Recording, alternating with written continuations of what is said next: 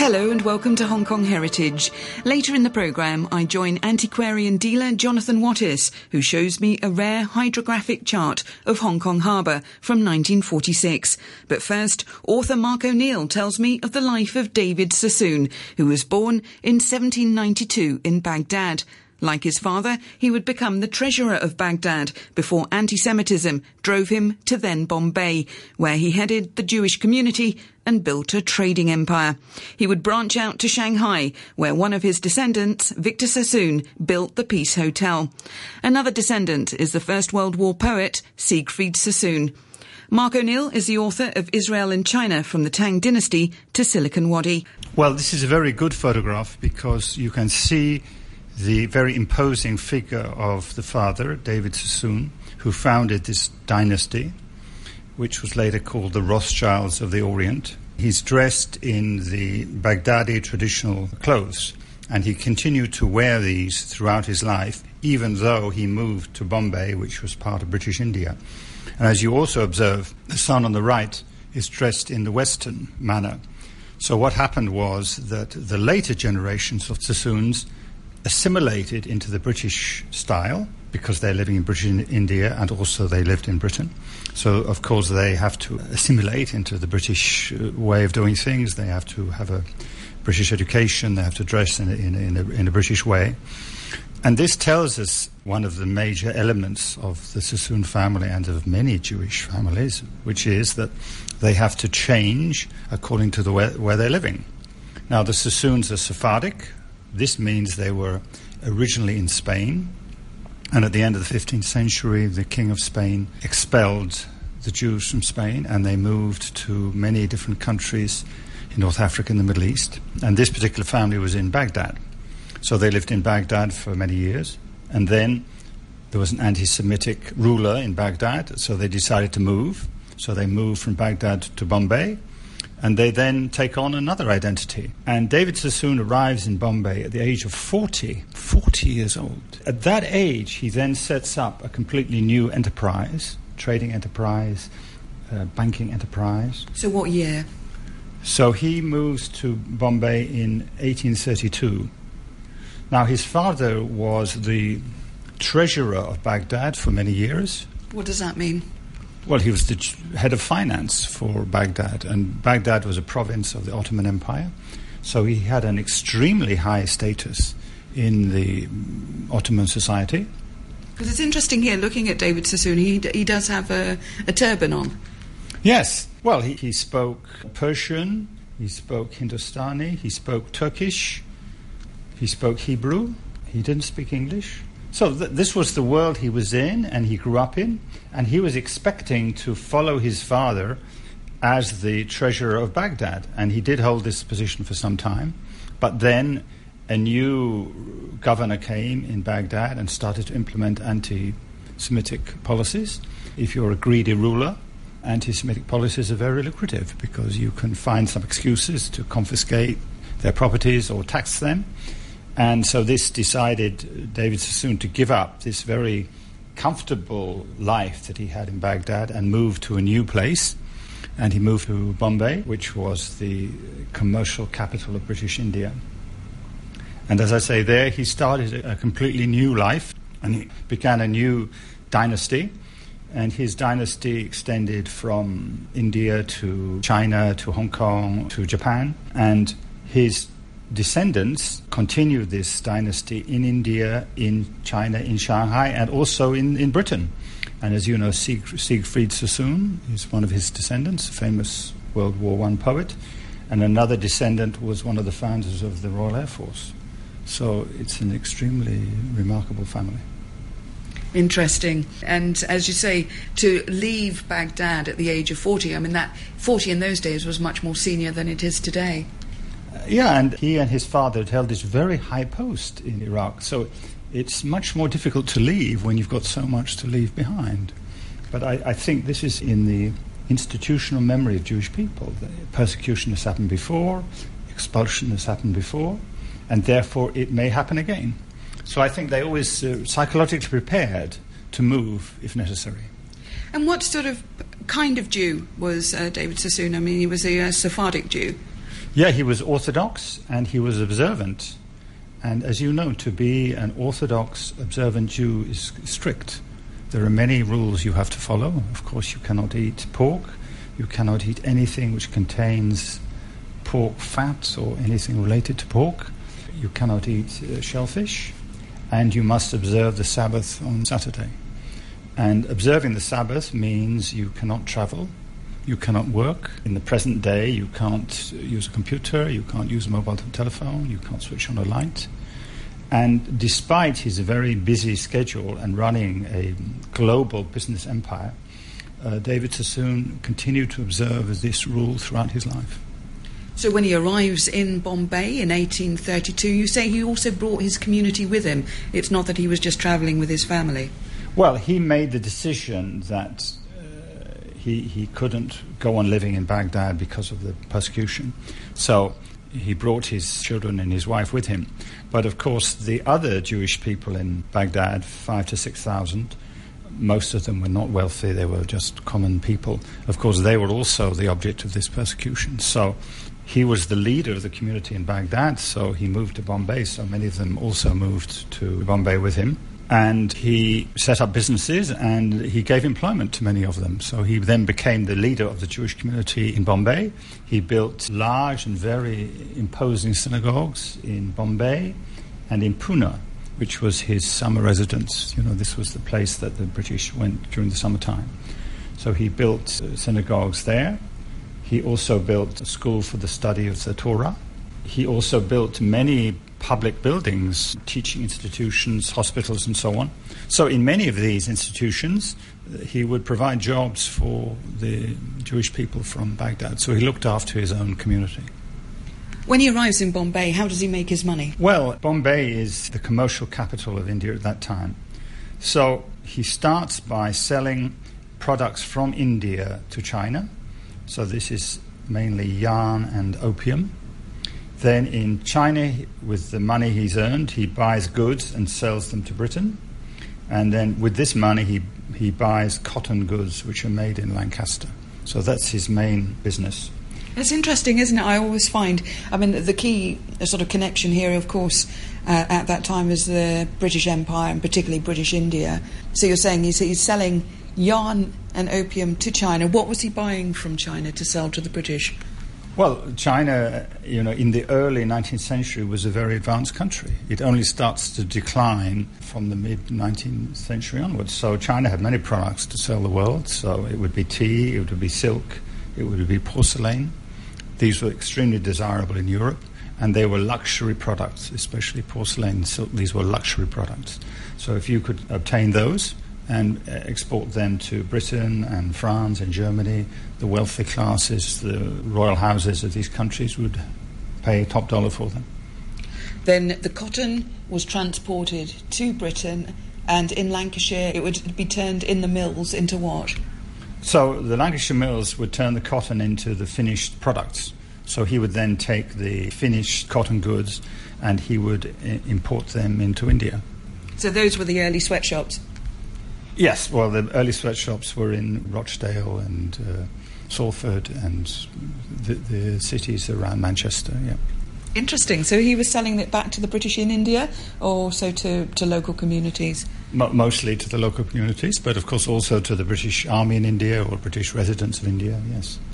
And when I look back at that time, so he's in 1832, I would imagine that Bombay or modern Mumbai would have been this port, this metropolis and, and all of these goods going in and out, and by sail, or would have we had steam by then?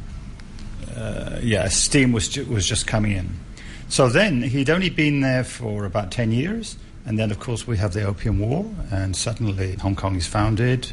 These treaty ports are opened on the east coast of China. And Sassoon is very, very quick to see the possibilities. So what he does is he sends his sons to Hong Kong and Shanghai to open offices, to open trade with these places. And so his Hong Kong office is opened in 1844, and the Shanghai office is 1845. So oh, he is very fast to get in so there. Very, very fast. So this is another aspect of not only Sassoon, but many Jewish entrepreneurs. I mean, they see the business opportunity. And others are hesitating because they don't know is it going to last? Will the Chinese counterattack and retake Hong Kong and retake Shanghai? You know, let's wait and see, see how it works out. But uh, Sassoon said, no, this is an opportunity, I must take it. So he starts his operations in both these cities, and he's very content to have his sons there because, of course, he's he's very confident in them, and they will do what he wants and they won't betray him. So this is very important to the establishment of his of his commercial empire. And in Hong Kong and Shanghai, they're again working with these China products to send elsewhere. Well, of course, the biggest product is opium Of course. Now, we, we can't regard it with the, the same eyes that we have today. I mean, it was a legal product, and that was what the war with Britain and China was about. And opium, it's like tobacco, it's a, a product for which there is no limit to the market. So it was extremely profitable. So by having a son in Shanghai and a son in Hong Kong, of course, you facilitate the, the trade of opium. But not only opium, as, the, as I mentioned before, they are also handling a lot of other products. But of course, by having people on the ground, you are able to get much more market intelligence and um, handle the operation much more efficiently. I'm talking to Mark O'Neill, the author of Israel and China from the Tang Dynasty to Silicon Wadi. And um, so it goes right through the centuries, the, the connections between the Jewish community and China. So David Sassoon is the son of the treasurer of Baghdad, and uh, then through anti Semitism in Baghdad. Uh, which then is a province of the Ottoman Empire, moves to Bombay, modern day Mumbai, in 1832 to start his business empire. So, did David Sassoon actually travel to, to Shanghai and other areas? I don't think so. I mean, those days travel was much more complicated than it was today. And as, as we say, he was 40 when he moved to, to Bombay. So he, he sent his sons to do it for him. So, yeah, they traveled a lot and they were in charge of his China and Hong Kong operations and they, of course, kept him informed of all the things they were doing, and he remained the head of his business empire. But as far as I know, he mostly stayed in India. What do we know about him as such? Was anything written beyond, you know, you know, business accounts? Do we know anything about him personally, like who he married, um, and more about his family? Well, he had two wives, uh, both Jewish ladies. The first one died quite young, and then he married another one. He had eight sons and five daughters by the two wives. He was a pious man. He paid a lot of attention to religion. So, as I say, he built synagogues in Bombay and Pune, and he was a very big philanthropist also. So he donated money to many good causes in India, but not only for Jewish people, for local people also. I think he saw this as his religious duty that if you are, God blesses you with prosperity and wealth, you've got to share part of it with other people, the people less fortunate than yourself. So I think he was very well thought of by the Jewish community of India and, and in fact, the Indian community as a whole. Do we have members of the Sassoon family here in Hong Kong today? Well, what, what then happened was the, the sons, as I say, extend the uh, empire to Hong Kong and, and, Shanghai. And in my book, in the section on Shanghai, we write a lot about Sir Victor Sassoon, who's a member of the family. Sir Victor Sassoon. Sir Victor Sassoon, yes. Now, so he got a British knighthood. Yes, Sir Victor is not at all religious. He very much likes the ladies. And in the 1920s, when the Indian nationalism is beginning to take root and expand, he becomes anxious so he moves the center of the family enterprise from Bombay to Shanghai. And with the money he brings, he then invests heavily in real estate in Shanghai.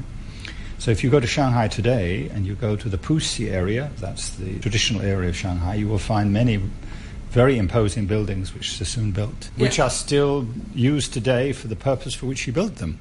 For example, the Peace Hotel, I'm sure. Oh, wow. All your okay. listeners would have yes. heard of that. Then there's the um, Jinjiang Hotel, and there's the Grosvenor House, which is a very elegant, high class apartment building. And that's what he built it for, and it's still today. I mean, if you're a very wealthy Shanghainese or a wealthy overseas Chinese, and you've got enough money, you would buy an apartment there. It's one of the best addresses to have, and that's where Nixon stayed when he came in 1972. So the golden period for Sir Victor Sassoon was from early 1920s to 1941 when the Japanese took over the whole of Shanghai. And in this 20 year period, he invested heavily in Shanghai. He had many other businesses as well as real estate. And it was a time when Shanghai was booming. It was the most prosperous city in the Far East. And he was a great beneficiary of it. And to some extent, he caused it because by building these very fine buildings and putting his confidence in his capital in Shanghai, he helped to attract people to come. And then what happened was uh, he saw the civil war in China, he saw that the communists would win, so he started to move his money out. He didn't get all of it out, but he started moving it sooner than the others. And for instance, after 1945, if you wanted to rent one of Sassoon's properties, you had to pay in Hong Kong or US dollars you couldn't use Chinese currency. So even from 45, he was aware of what was going to happen. So with David Sassoon moving from Baghdad to Bombay in 1832, by the time we come to Sir Victor Sassoon, is he a, a grandson or a great grandson? I think it's a great grandson. Mm. But Sassoon made an unusual choice. He decided to move his capital out of China. He decided to leave China. So where, where is he going to go? Well, he could have gone. Well, he could have gone anywhere. A, a, man with his wealth could go anywhere, but he chose to go to Nassau in the Bahamas. So that's where he lived for the rest of his life. He was very keen on racing, and Nassau has a very active racing circuit. It has a very low tax regime. So horse racing. Horse racing. Horse racing, and uh, it of course has a very nice climate. So he, spent the rest of his life there. Now, you were saying that in Shanghai, I mean, he had uh, the, the Grosvenor apartments, but also the Peace Hotel, which I love going into. I mean, I couldn't afford to stay there, but uh, I love going to see it when I, I go to Shanghai. And of course, it still has a sort of resident band and you can go there for actual tea dances so you get an impression probably of what 1920s 1930s Shanghai was like by just going in the foyer there well, he was a bon vivant. He loved uh, parties, dances, banquets, you know, nightclubs. So this is what he put into his hotel. So the hotel became, for wealthy expatriates, wealthy Chinese, it became one of the social centers. So there would be balls and, and anniversaries and birthday celebrations. There were restaurants, there were nightclubs, there were bands, there were dances and he was a great participant in all in all this. And of course, he knew people from all over the world, and they would come and visit him. So he had his own apartment on one floor of the hotel, and he also had a Tudor villa in a suburb. Tudor villa, built in the British Tudor style. In a suburb of Shanghai, so that's where he would go for the weekends. But if he was busy with work and he had lots of meetings, he would stay on one f- floor of the Peace Hotel. And the current government of course, during the Marxist period, it was very critical of Sassoon. But now they realize what an asset they've got. So, as you say, the, the band is still playing there. They've restored the hotel in the, in the style it was before and it's now become a very important tourist attraction in, in Shanghai. So, like you, uh, we're going to Shanghai next week. We can't afford to stay in it, but we will certainly go to look at it just to see what Sir Victor did when he was there. Author Mark O'Neill there on David and Victor Sassoon. Mark is the author of Israel and China from the Tang Dynasty to Silicon Wadi. Last week, I joined antiquarian dealer Jonathan Wattis at the second Fragrant Harbour Maritime Festival on Pier 8 in Central, where he showed me a rare hydrographic chart of Hong Kong Harbour dating back to 1946. Today we are at the Fragrant Harbour Festival, which is a maritime festival held at the Maritime Museum in Hong Kong. It's suitable, isn't it, to be on the sea for today's subject? It is indeed, and there is the Silver Star arriving as you talk. and uh, yes, absolutely, because we have set up a stand to show charts and maps and photographs and some early views of Hong Kong and the harbour because the whole idea of fragrant harbour I, I can't do the fragrance because I haven't got the joss sticks, but I can do the harbour because I've got the charts. So, and in among the charts are some um, wonderful used, and, and one particular great rarity is this harbour plan that we have from 1946. And it was the first chart that was done after the Second World War.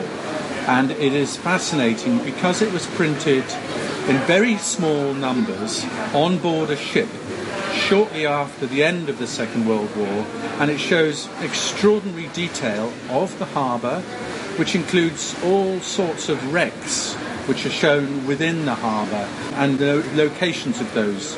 So this was the first harbour plan that was done after the Second World War, and it shows and resonates that period. Yes, in front of us we've got, uh, you know, numerically, it's, it's, a fantastically detailed chart. It's sort of about four foot by three foot. yes, yes, yes. I mean, it's an extraordinary size. It's actually bigger than regular size charts because it's it's done in this special edition uh, on board a ship to provide a starting point when they're starting to rebuild Hong Kong after the war and show the harbour. So, what would the purpose of, of this chart have been in 1946? And you say it's very rare, yeah. and we can go on to who did it uh, afterwards. But looking across here, as you say, um, all across the, the water areas are all these numbers? Well, the numbers are the soundings in fathoms. And so what will happen is every few years you have to update a chart so that it's an aid to mariners. So any ship that wants to come into Hong Kong Harbour uh, in those days would be best advised to have a chart uh, but that's up to date because then it shows all the hazards. So you don't want to run your ship onto a rock, but you also don't want to run it onto a sandbank. So an updated chart will give the latest soundings, and this is why this is so useful. But, so, in terms of what's on the harbour, you get the latest information. However, what is on the land is also very interesting because there's very little shown. It's, it's really, there's almost, this is another thing because it's been left out. So, in this case, you know, when you've got Kowloon Peninsula with the roads, none of the roads are named. When you've got Victoria, Hong Kong, you can see roads, but they don't name them. So there's all these elements. The other thing that's interesting that's missing in this particular chart is the lighthouses. And it is quite possible that the lights were not back on by that time when they were doing the survey. And the survey was done in October and November of 1945 by HMS Challenger. It is an important part of bringing back the harbour to life and bringing the information so that the ships can come in, both the commercial shipping and, but in this case, it's probably used for the Navy, the Royal Navy, because it's a Royal Navy survey done by the Hydrographic Office of, of the East India area. What amazes me is when you're looking at this, it's surveyed by officers on board HMS Challenger in October and November 1945. It's then produced in HMS White Bear in January 1946. So HMS White Bear, that's another ship. That is another ship. So they actually produced the map inside and printed it. They have a, a wonderful printing press inside what was basically a, a, quite a small ship, but it, it is, and, and, we have seen a photograph.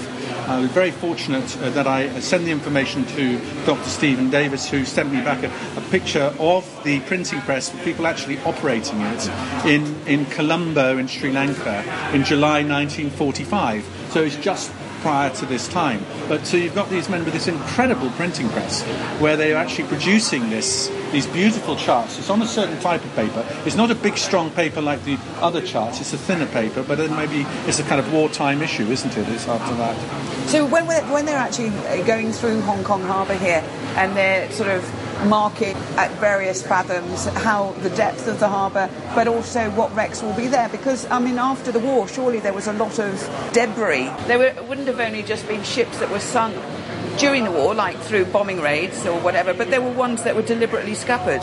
Yes, and uh, the most famous of those is HMS Tamar. And here we have a, a very clear sighting and, and showing of HMS Tamar between Central and, and going towards Kellett Island, which is now where the yacht club is. And of course, by this time, it's all reclaimed this land, but uh, it's very interesting. So you've got Tamar clearly shown, and, and this would be accurately depicted by the, the surveyors on the ship.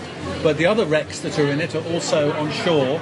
There are a couple of other small wrecks very close to shore, which would now be reclaimed land. And then there's another wreck which is fascinating, which was apparently a merchant ship, the Japanese merchant ship, which was one of the most difficult for them to salvage. The reason for it being difficult for salvaging was it was so close to the fresh water pipes that ran between Hong Kong and, sorry, they ran between Kowloon and Hong Kong Island. So they couldn't take this thing up in one go. They had to break it up and take it up, and they had to be so careful they didn't disrupt the water supply. So it's interesting.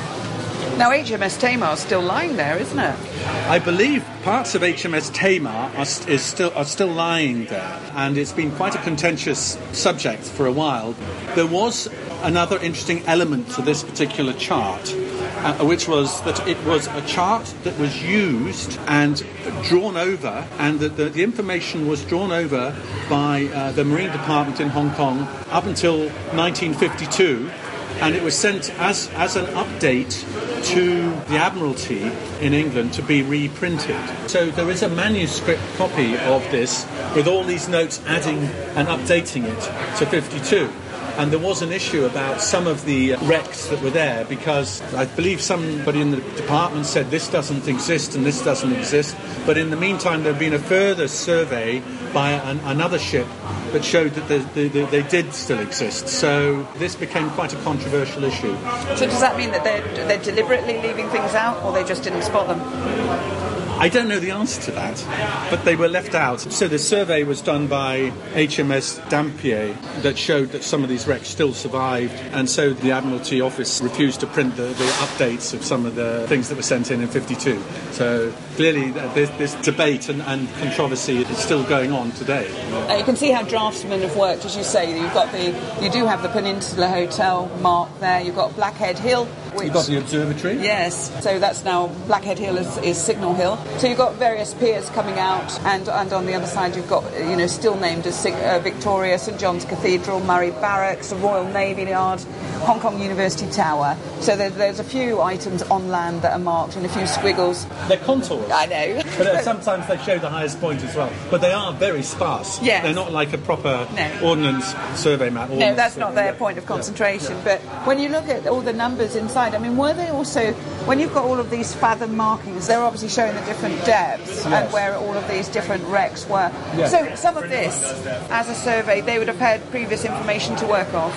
That's a good point. Yes, normally they would. Yes, so they would have been probably working on a, a chart that was probably from the late 30s, although, you know, they, they, they were possibly updating it but the information, maybe they had the information up to 41, but uh, you know, they're probably going back on the charts they had before the outbreak of war. So, I mean, the fact that, you know, you have this map produced, or chart rather, and uh, who would it have it been for? Well, it would have been for the Navy. So they were coming back into Hong Kong and they, they have to avoid all the hazards. They have to know where the wrecks are because they could come to grief on those. And they also have to know where you've got certain areas which are the piers and the, the dockyards where there's going to be other shipping. And also, Lei Yue Mun is very narrow. It's basically the hazards, but it, it's a wonderful chart. You see Causeway Bay, which is the area which is before Victoria Park was built. That was in the late 40s, early 50s. You get Stonecutters Island so far away from shore, and the, the, there's so many details that change radically over the next uh, 30 years from this chart. Jonathan Wattis there of Wattis Fine Art. Thanks for listening and join me next week on Hong Kong Heritage.